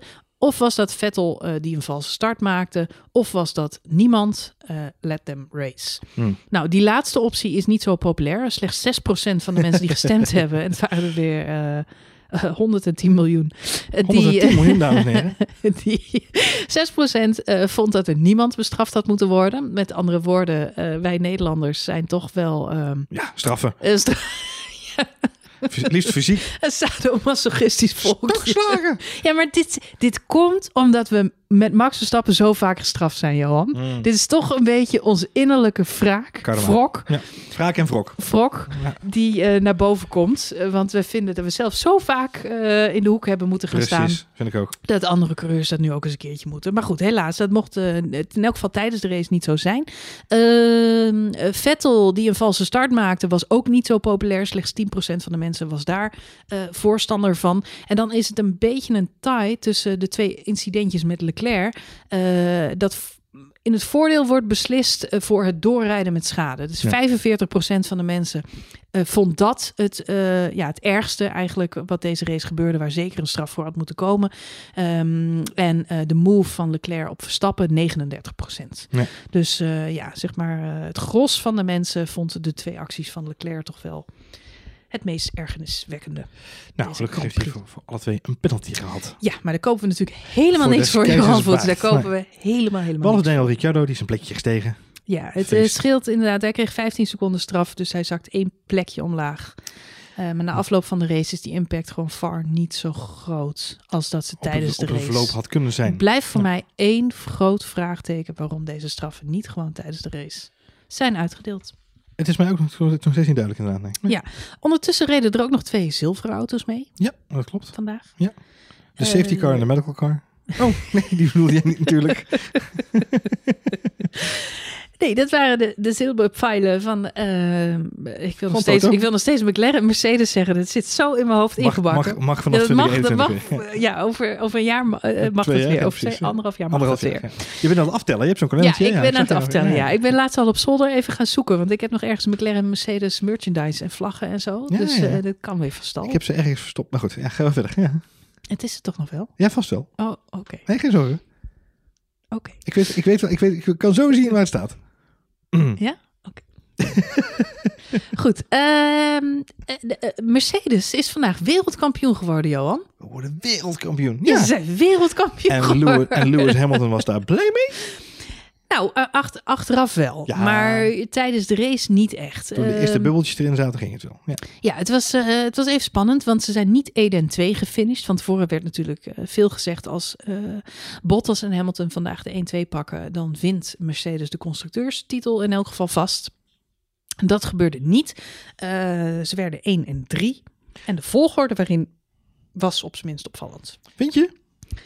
Ehm, nee, ja, ook weer niet. ik kan het zeggen. Bottas was heel het weekend al gewoon wel snel. Heel het weekend klinkt heel groot nu, hè? Maar alleen vrijdag Nou ja, hebben we ja, we, we- het begin van de podcast hebben we natuurlijk uitgebreid stilgestaan bij al die social media updates. Hè? Met name van de, van de jonkies, die Ja. waren allemaal eh, druk.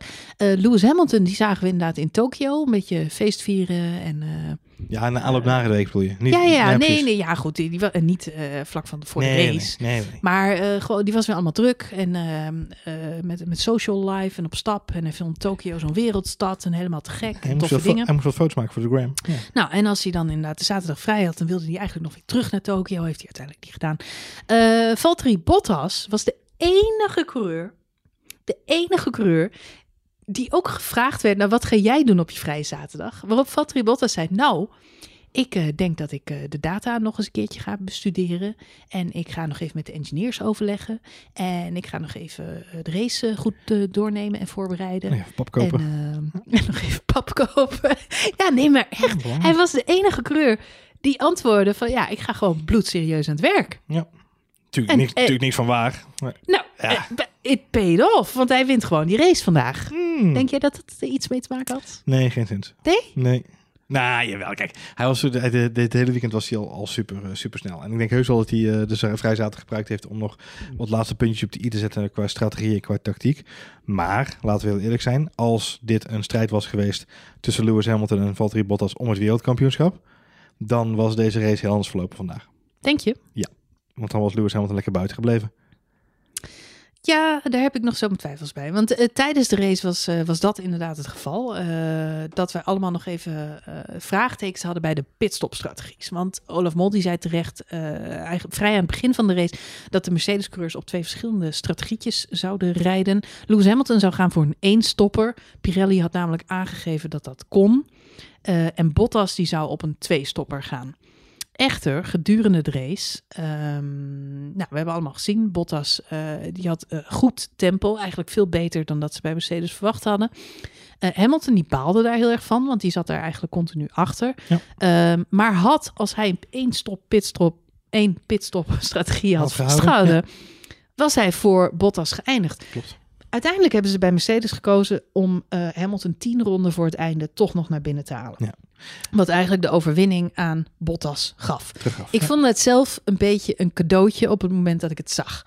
En ik vond het heel sneu, want na afloop was Bottas ontzettend blij. Die was heel erg in zijn nopjes. Hij heeft ook na afloop in persconferenties gezegd eh, dat hij deze overwinning heel erg nodig had voor zijn eh, mentale eh, gezondheid. Mm, Ja, typisch. Ja. Ja, ja. dus Zij toch krent de pap voor de jongen. Ja. Ja, nou ja, goed. Nee, ja, ik begrijp, ik begrijp het natuurlijk. Maar ik vond het bijna een beetje sneu de manier waarop hij zo blij was. Dat ik dacht, oké, maar dit is wel heel erg cadeau gegeven door het team. Eh, vergelijk het met vorige race, eh, eh, Vettel en Leclerc. Eh, Leclerc lag daar... eh, of eh, Vettel lag eigenlijk eh, voor Leclerc en vervolgens hebben ze Vettel lang, langer buiten gehouden, later laten pitten, waardoor ze de leiding in de wedstrijd weer teruggaven aan Leclerc. Leclerc. Ja. Nou, met dat deden ze eigenlijk bij Mercedes vandaag een beetje hetzelfde. Alleen, nu heb ik na afloop nog een beetje terug zitten lezen. Wat bleek nou? Die één stop pitstrategie van Hamilton, Ja. die bleek uiteindelijk gewoon veel te riskant. En eh, de, de data klopte ook niet met wat ze eh, beoogd hadden. Dus het was absoluut noodzaak om toch die tweede eh, pitstop te doen. Ja. Dat had ermee te maken dat de banden van Hamilton veel harder sleten dan dat ze van tevoren verwacht hadden. Kwam ook omdat Hamilton natuurlijk probeerde Vettel nog voorbij te gaan. Daarvoor moest hij heel veel tempo maken. Gingen zijn bandjes er wat harder aan. Of in elk geval had, had dat invloed. Ja. En uh, ja, daarom hebben ze ervoor gekozen om hem toch nog uh, weer naar binnen. Hadden ze hem buiten gelaten, was hem die één stopper gelaten, was, hem, was Bottas dus wel voor nieuwe banden uh, binnen geweest. Dan was Bottas zoveel sneller geweest dat hij op de baan Hamilton had ingehaald. Waarschijnlijk. Nou, het was zelfs zo, maar dat is natuurlijk de, de cruur van deze hele situatie, is dat Toto Wolff na afloop heeft gezegd in de pers dat ze overwogen hebben om op de baan zelfs te wisselen. Uh, uh, want zelfs als Lewis wel een eenstop had gedaan, dan hadden ze een wissel gedaan, heeft Toto Wolff verklaard. Dus met andere woorden, uh, het bonnetje Bottas, wat al heel lang open staat, namelijk constant als tweede coureur rijden en op, de momenten, op momenten dat het nodig is, tijd winnen voor Hamilton of hem aan de, kant, aan de kant gaan voor Hamilton. Dat is volgens mij vandaag voor een deel ingelost. Volgens mij zijn het een heleboel bonnetjes tussen voor Bottas, dus er zullen wel meer inlossingsmomenten zijn. Maar dit was wel een heel duidelijk signaal voor, voor mij vanuit het team naar Bottas toe van joh, je hebt deze overwinning ook wel gewoon verdiend het afgelopen seizoen. Want dat is onderaan streep natuurlijk wel. Uh, het was natuurlijk ook feit. de kers op de taart. Hè? En we hebben helemaal de in de pap, maar de kent in de pap. Nee, ja, ja, goed. Ze winnen die constructeurs. En Bottas had inderdaad nog een bonnetje op openstaan. Want die heeft gewoon fantastisch goed werk geleverd. Um, dit was toch ook een beetje voor, voor alle engineers. Nee, eens. En voor, ja. en voor Bottas. En nogmaals, hij moet het wel doen. Hè. Hij moet wel gewoon zorgen dat hij daar is. En dat we, hij maakte een wereldstart We, hebben, ook, we hebben het vorige week gehad over, uh, of twee geleden gehad over um, uh, Leclerc in Rusland en, en Vettel. En toen zeiden we ook, weet je, uh, Vettel zegt terecht, laat hem eerst maar eens bijkomen. Nou, dat heeft Hamilton vandaag niet hoeven zeggen over Bottas, of, of andersom. Want die jongens die zetten, zitten gewoon in elkaars versnellingsbak als het nodig is. Dus um, weet je, Bottas heeft vandaag gewoon als een dijk gereden en terecht die overwinning gepakt. En, en de manier waarop, ja, daar kun je dan je vraagtekens bij zetten. Maar ja, aan de andere kant, het is een overwinning die al heel lang verdient. Hamilton was er zagrijnig over aan het eind van de race. Hij uh, was het niet mee eens dat het zo gelopen was. Maar na afloop heb ik de beelden gezien dat ze het, het constructeurskampioenschap uh, vierden. Waar die toch weer behoorlijk blij bijgedraaid was. was. Gelukkig. En uiteindelijk zit hij ook met Valtteri Bottas in de taxi op weg naar het vliegveld. waarop hij nog even Valtteri Bottas aanwijst en zegt: Deze rit krijg ik gratis. Want hij is P1, dus hij betaalt. Wie wint, trakteert. Precies. Nou ja, goed. Ik wil ik al zeggen, uh, uh, volgens mij terechte overwinning voor Bottas. Uh, ik had alleen wel verwacht, en ik denk ook dat het mogelijk was geweest... dat ze voor een 1-2 hadden kunnen gaan vandaag. ze halen Hamilton naar binnen met banden op 70%. Hè, dat was op dat moment 30% slijtage. Volgens de statistieken die we dan in beeld krijgen. Hè. Dus zij zien natuurlijk iets betere statistieken dan wij dat zien. Ehm, ik vond ze vrij snel Hamilton naar binnen halen. Ik denk dat als Hamilton, volgens mij moest hij nog een rondje of 10 doorrijden... om die, om die race gewoon te kunnen uitrijden op de banden waar hij toch met op reed. Kennelijk hebben ze dat niet gedaan. Uh, de reden daarvoor, uh, nou, er zullen duizend en argumenten worden opgeworpen. Het had een 1-2 kunnen zijn, maar onderaan de streep maakt dan geen rol uit. Want Hamilton rijdt gewoon op veilig. Dat doet hij al, eigenlijk al een week of vijf, zes lang nu. Een race yep. vijf, zes lang nu. Uh, en Bottas had gewoon één keer een overninkje nodig. Ja. Het is het vroeg om nu al te beginnen over het seizoen. Maar wat vind jij van het seizoen en wat vind jij van het kampioenschap dit jaar? Ik vind het uh, een fascinerend, intrigerend kampioenschap, Marjolein. Nee, het is oprecht, dat klinkt heel flauw, uh, maar het is heel intrigerend om te zien. Um, het, lijkt, het leek er zo op dat Mercedes uh, de, Formule 1 zo in zijn grip had, de eerste seizoenshelft. Maar dat is helemaal niet waar. Ferrari had het gewoon niet op orde. En, en dat is de reden waarom het leek dat Mercedes heel dominant was. Mm -hmm. Red Bull en Ferrari hadden gewoon de boel niet op orde. En je zag, uh, net voor de zomerstop zag je dat Red Bull de boel op de rit kreeg. Uh, en dat ze ineens heel dominant aanwezig waren en ook races gingen winnen. Max pakte natuurlijk uh, Oostenrijk en Duitsland. en in Hongarije was hij ook weer heel erg met Hamilton in de clinch. Hè, zelfs heel lang op kop gereden, bijna, bijna de hele race.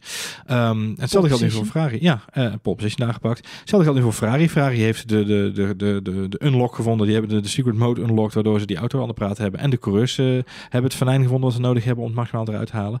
En dan zie je dat Mercedes wel degelijk kan wankelen. En uh, ik denk dat dat uh, het vervelende is van dit seizoen. Het is heel duidelijk een seizoen met twee gezichten. Um, en ik vind het heel jammer dat we nu pas na de zomerstop en nu nog vier wedstrijden te gaan. En nu pas te zien krijgen wat had kunnen zijn als Ferrari en Red Bull er vanaf dag 1 gewoon goed bij hadden gezeten. Dus het is het kampioenschap van, van de consistentie van Mercedes. Dat staat voorop. Uh, alleen wat ook duidelijk maakt is dat er voor volgend jaar, uh, als Red Bull en, uh, en Ferrari die handschoen goed oppakken, er een heel leuk seizoen aan zit te komen. Ja, ik vind zelf, ik heb toffe races gezien dit jaar. En ik hoop dat we nog een paar hele toffe races krijgen in, in elk geval in Brazilië en Mexico. Ja. Waar meestal toch wel spectaculaire races Amerika zijn. ook wel, jawel. Amerika, Soms. Amerika was vorig jaar heel erg goed, maar dan durf ik bijna niet te hopen dat dat dit jaar weer zo is. Nee. Eh, eh, Abu Dhabi laatste, die eh, daar, of hoe nee, eh, Abu Dhabi, ja. Da- dat is meestal wat jij zegt, De Champs-Élysées. de Champs-Élysées-rit van de Formule 1. Dus het stelt niet zoveel Nee. meer voor. Om heel eerlijk te zijn, heb ik eigenlijk al sinds Sochi het gevoel dat die Champs-Élysées-rit is ingezet. De Polonaise bedoel je? De Ja, Champagne Polonaise. ik vind, ja. het gaat helemaal nergens meer over. En dat merk je echt. Dat merk je aan de coureurs. Merk je hoe relaxed ze zijn.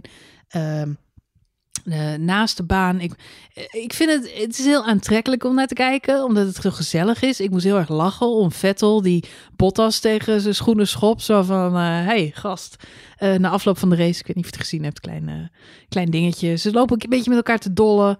Het gaat nergens meer om, weet je Hmm. wel? De, maar maar ehm, ja, de, de titelstrijd is gewoon... eh, Ja, die is gelopen, maar dat is wel... ja, die is gelopen, maar ik, ik mis wel echt. Nou ja, wat ik, wat ik, wat ik, waar, waar, ik, waar ik het met je eens ben, is dat ik het heel leuk vind om te zien dat het inderdaad buiten de baan zo amicaal is en dat het allemaal he- heel vriendelijk, veel vriendelijker is dan dat je eh, eigenlijk al die jaren hebt kunnen zien. Hè? Het is natuurlijk wel een beetje een gesloten wereldje geweest, dus lang leven natuurlijk de jongere generatie coureurs die heel veel delen. En Liberty Media, Eh, die social Liberty- media is gaan toestaan. Exact, eh, met een grote uh, welgeplaatste vinger naar Bernie toe. Bernie was not a fan. Nee, en, en aan de ene kant kan ik me dat ook wel weer voorstellen. Ehm, want er gaat ook een heleboel magie verloren, maar dat is een ander verhaal. Of een andere podcast, een andere discussie. Maar wat ik wel, eh, eh, waar ik niet helemaal met je eens ben, is één dingetje. En dat is, ik, ik vind het op de baan nog steeds wel op sommige plekken er echt wel toe gaan. Als je vandaag Lando Norris en ehm, eh, Albon ziet. Albon Ja. zie je knokken voor die Maar die staan na 2-4. Afloop ook weer een beetje met elkaar te dollen. Ja, maar dat is toch niet erg? Nee, dat is ook niet erg. Maar Alleen ik zie het- wel Daniel Ricciardo met mes tussen de tanden.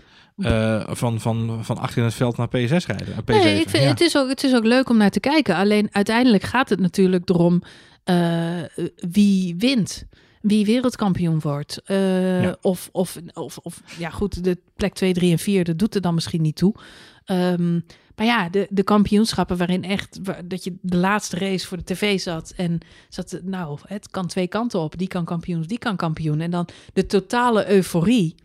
Eh, nou, dat zien we sowieso al een aantal Al seizoenen op rij niet. Nee, nee, nee. Nee, want het is elke keer, nou, wanneer gaat Hamilton hem pakken? In Mexico, in Brazilië, in Amerika. Waar gaat hij deze keer zijn feestje vieren? Nou, dat is nu weer eigenlijk de vraag.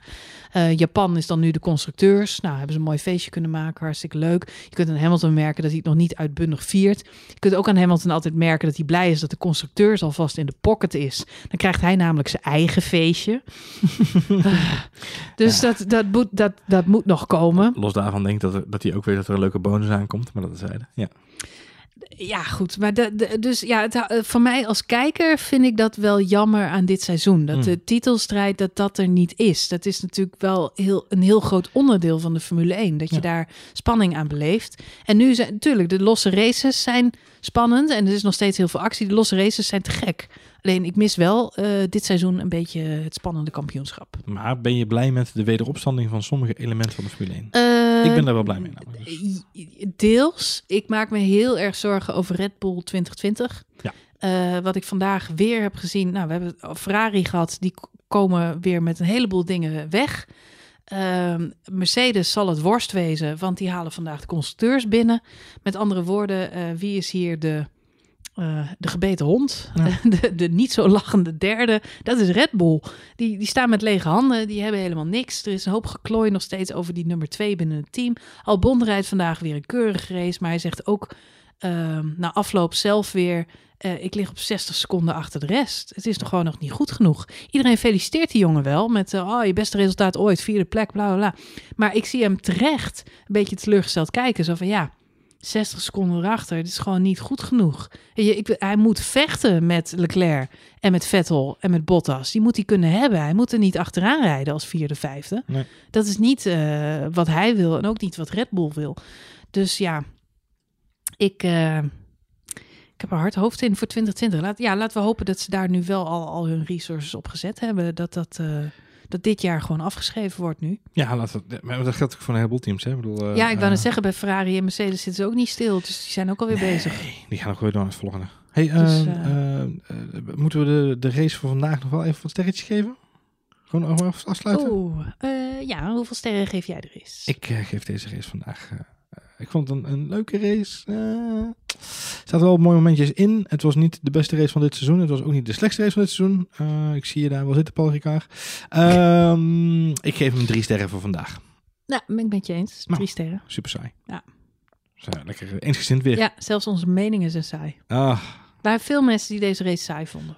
Ja, nou, ik kan me daar iets bij voorstellen. Je moest, je moest wel gaan zoeken naar de gevechten die er waren. En, eh, Ik vond het zelf geen saaie race, want er de, de, er gebeurde best wel wat. Zeker. Eh, met name ook in het achterveld. Ricciardo, die was weer heel lekker bezig. Uh, Lando Gas- Norris moest een inhaalrace reden. Die was ook Gasly, weer... Perez. Oh, Gasly, ja. Gasly, die reed weer een ontzettend goede wedstrijd. heerlijk, ja. Die is echt lekker bezig. Ik heb echt het gevoel dat sinds eh, Spa hij natuurlijk is teruggezet, maar er bij hem knopje is omgegaan. Ook, ook op hem heeft dat ongeluk van Hubert grote impact gehad. Was een hele goede vriend van hem. Eh, hij is teruggezet naar Toro Rosso. Het is alsof een soort vlammetje, vuurtje, focus, iets in hem is aangegaan om toch weer heel erg goed te gaan rijden. En dat, dat, ja, dat laat hij echt wel zien. Ja. Ehm, Strollybolly. Stroll reed ook een ontzettend goede Wederom, race. wederom. Die de laatste week hela- helaas had hij geen Ja. punt. Want er was, ja, daar hebben we nog niet eens over gehad, maar het rare akkefietje aan het einde van de wedstrijd. Dat Ja. de finishvlag een ronde te vroeg... eh, Ja, op de displays van Op de iedereen. displays Ja, te zien ja, was, Klopt, ja. van, de, van zowel de pers als de, Ja. de wedstrijdleiding. en als gevolg daarvan Ja. is de race dus ook een ronde eerder eh, gefinished. Gefinished, ja. En dat betekent dat Perez eh, nooit gecrashed is. Nee, Dat Gasly ook geen straf kan krijgen voor het aanrijden van Perez. it never happened. It never happened. En dat betekent ook dat Lance Stroll geen punt krijgt en gewoon elfde wordt. Helaas. Betekent Yes. dat Hulkenberg daar dat hij de plek eh, behoudt. En ondertussen heeft George Russell nog steeds geen punt. Arme George. Als enige in Ja. dit kampioenschap. Zelfs Giovinazzi heeft al een punt. En Kubica ook al natuurlijk. Ik kan zeggen, Kubica heeft een punt. Yep. George Russell is de enige. Hey, en Kubica heeft dan wel een punt, maar geen nieuwe voorvleugel. Dat is weer een ander verhaal. Nee. Nog eh laatste dingetje Ja. voordat we gaan afsluiten. Heel klein puntje. Er is namelijk nog een akkefietje wat een staartje kan gaan Ja, dat krijgen. kregen we net voordat we begonnen met opnemen door inderdaad. Ja, onze bronnen in de pitstraat die Nou, melden poe, poe, poe. Poe, poe, poe. Onze Red Bull spy. Ja. Ja, eh, Renault eh, is under investigation. En dat heeft alles te maken met een klacht die is ingediend door Racing Point. Wat ik wel swajant vind, is dat ik beide teams op Twitter nog heel leuk naar elkaar zag tweeten. Ja. Na afloop van de race. Allemaal grapjes maken van, oh, leuke race met z'n tweeën op de foto. Spongebob eh, gifjes erbij. En, Gezellig. Mm. Het zijn natuurlijk een beetje de gele en de roze. En eh, see you again next race. Yes, see you in Mexico. Dus ze liepen lekker met elkaar te dollen. Hartstikke goede sfeer, gezellig, leuk. Eh, ondertussen heeft Racing Point, zeg maar, eh, de juridische tak, die heeft even een eh, bezwaar ingediend bij de FIA. Klein, klein documentje toch? Klein documentje van 12 pagina's maar liefst. Waarin zij vragen of de FIA alsjeblieft wil gaan onderzoeken in hoeverre de Renaults gebruik maken van, en dit is een hele lange, een preset lap distance dependent brake bias adjustment system. Goedemorgen. Dat doe ik uit mijn hoofd, hè? Ja, ik je zie, het jou, nazeggen? ik zie jou ook pijnzen. Een preset lap distance dependent brake bias adjustment system. En waar is het Marjolein? Dat doe ik niet uit mijn hoofd. Eh, nou ja, het is, het is een soort artificial intelligence. Oh, het is een soort artificial intelligence. Zo, onder die noemer. Een soort data-driven... eh, ja, onder die noemer kun je alles kwijt. Een soort data-driven augmented reality experience voor de coureurs. Ja, nee, goed. Het, is- het is een rem, het is een automatisch remsysteem Ah, eh, wat het makkelijker maakt voor de coureur om, om op tijd te remmen, beter te remmen. Ja, het is, het is een stukje automatisering Mhm. In die auto en dat mag niet. Nee. Want je, eh, ja, er mag wel software, er zit wel zit software wel in die software auto. in. Ja, precies. Maar je mag natuurlijk geen eh, software installeren die eh, de rol van de coureurs, eh, bij wijze van spreken, en, overneemt. en de reden waarom dit ook 12 documenten of 12 pagina's zijn, de documenten, dat heeft ook te maken met het feit dat ze zelf screenshots hebben genomen, heb ik me laten stellen van Ja. de ja, ze hebben al een tijdje zich hierin verdiept. Eh, Ze kijken net als wij gewoon naar de onboards. gezellig. En eh, ze zien dan eh, het stuurtje van de Renault. En ik, ja, ik, ik weet begot niet hoe ze aan deze data komen. Maar ze hebben dus wel dit allemaal in een rapport gezet Man, en man, man. ingediend. Renault heeft aangegeven dat ze graag medewerking verlenen aan het onderzoek. Ja, dat Ja. moeten ze ook wel. Precies. Inmiddels is de, de ECU van de auto's die in Japan gereden hebben, Ja. van de Renaults, en de stuurwielen, die hebben ze moeten inleveren. Oh, Dus die liggen nu bij de FIA. steering wheel. Me steering wheel. Kim, je zou het er niet mee eens zijn. Ehm, en die worden nu onderzocht of er daadwerkelijk gebruik wordt gemaakt van, eh, van zo'n eh, systeem. jeetje. Ehm, ja, en eh, kwade tongen op internet beweren dat de, de, de andere teams nu als een wiede weerga alle ECU's aan het herprogrammeren zijn. Omdat als Renault met dit soort hulpmiddelen rijdt, je er donder op kunt zeggen dat er meer teams zijn die gebruik maken van dit soort. Kwade tong op het internet, Marjolein. Zijn die er dan? Ja, er zijn heel veel kwade Oh, op het internet. quite hoor. Dus eh, ja, goed, dat krijgt misschien nog een staartje. Als, eh, dat gaat even duren. 12 pagina's is natuurlijk niet niks. Heb je niet zomaar doorgelezen? Heb je Nee. niet zomaar doorgelezen en iedereen wilde snel naar huis. Als er twaalf pagina's zijn van dat soort woorden die je net voorlas, dan gaat het heel lang duren inderdaad. Ja, ik weet, ze hebben Kees blijkbaar goed voorbereid. Ik sta, ik sta nog steeds een beetje... Ik vind het heel verbazingwekkend dat je op basis van die onboard, die wij dus ook hebben, kunt zien dat er gebruik wordt gemaakt van een of ander systeem. Dan hebben ze dus echt heel nauwlettend zitten analyseren. Eh, ja, ze horen natuurlijk ook geruchten en dingen. Maar ja, goed, het is natuurlijk wel opvallend dat het ene team Ja. het andere team aanklaagt. Nou, het is niet de eerste eh, keer en het is, ook, het is opvallend in die zin. eh, ze, ze zijn ook in een strijd verwikkeld om, om een plekje in het uh. Dus er is iets aan gelegen. juist, dus dat is niet de eerste keer dat dit soort dingen gebeuren. Volgens mij Ja. hebben we het al eerder meegemaakt, ook met, met Racing Point en Haas. Ik meen ik me te herinneren, maar goed. Het gaat nu onderzocht worden. Mocht het inderdaad blijken dat er illegale software is gebruikt in die auto's, dan eh, worden de twee Renaults in elk geval deze race gedisqualificeerd. En misschien zitten er nog meer gevolgen aan. Maar dat horen we als het goed is in eh, Mexico. En dan kunnen ze zich melden bij de zaakwaarnemer van Daniel Ricciardo. Ja. Ja. hey, we gaan naar, eh, naar Mexico. Mexico. Mexico. Nou, Maxi- laten we het hopen. Mexico. Maar Laten we eh, het hopen. Wordt lastig. wat lastig allemaal. Wordt spannend in ieder geval sowieso weer. Ik heb wel Het, zin. eh, ja, nee, ik heb er zeker zin in. Laten we hopen dat we inderdaad nog een paar mooie races hebben. Ook al gaat het helemaal nergens meer over. Ik vind Mexico zo te gek met dat stadion. Joh. Het is gewoon helemaal... Oh, het is zo'n vette baan. Ja, het is eh, fantastisch.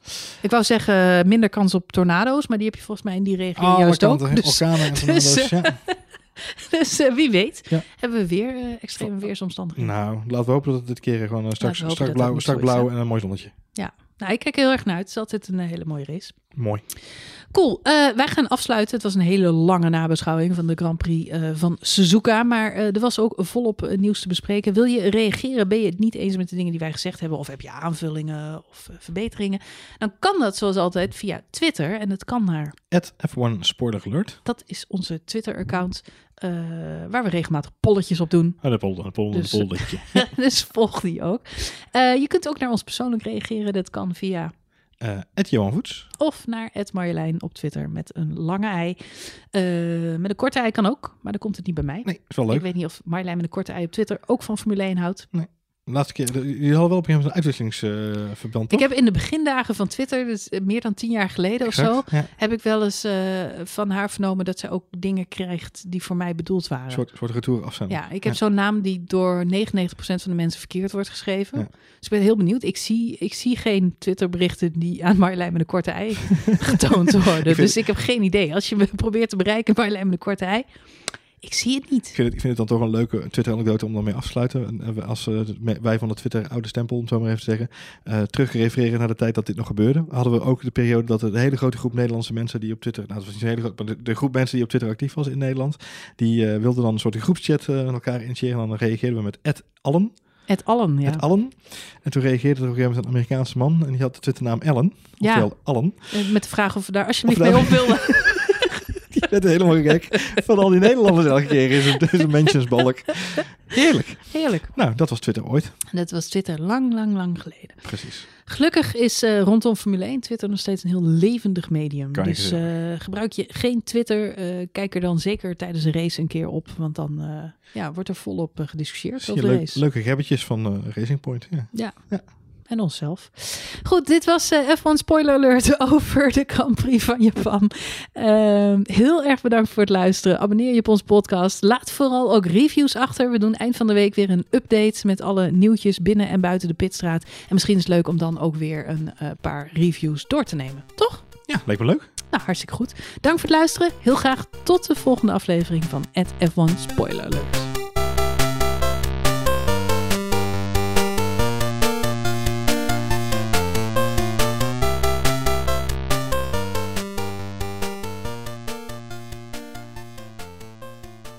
Hey, eh, Marjolein. Hm. Bij de eerstvolgende orkaan hè, bij de Formule 1 dan gaan wij scrabbelen. en dan ga ik leggen preset lap distance dependent brake bias adjustment system. Dan heb ik in één keer het hele fucking spel uitgespeeld. Mag niet, is geen één woord. Ja, maar pas als de sensor afgaat.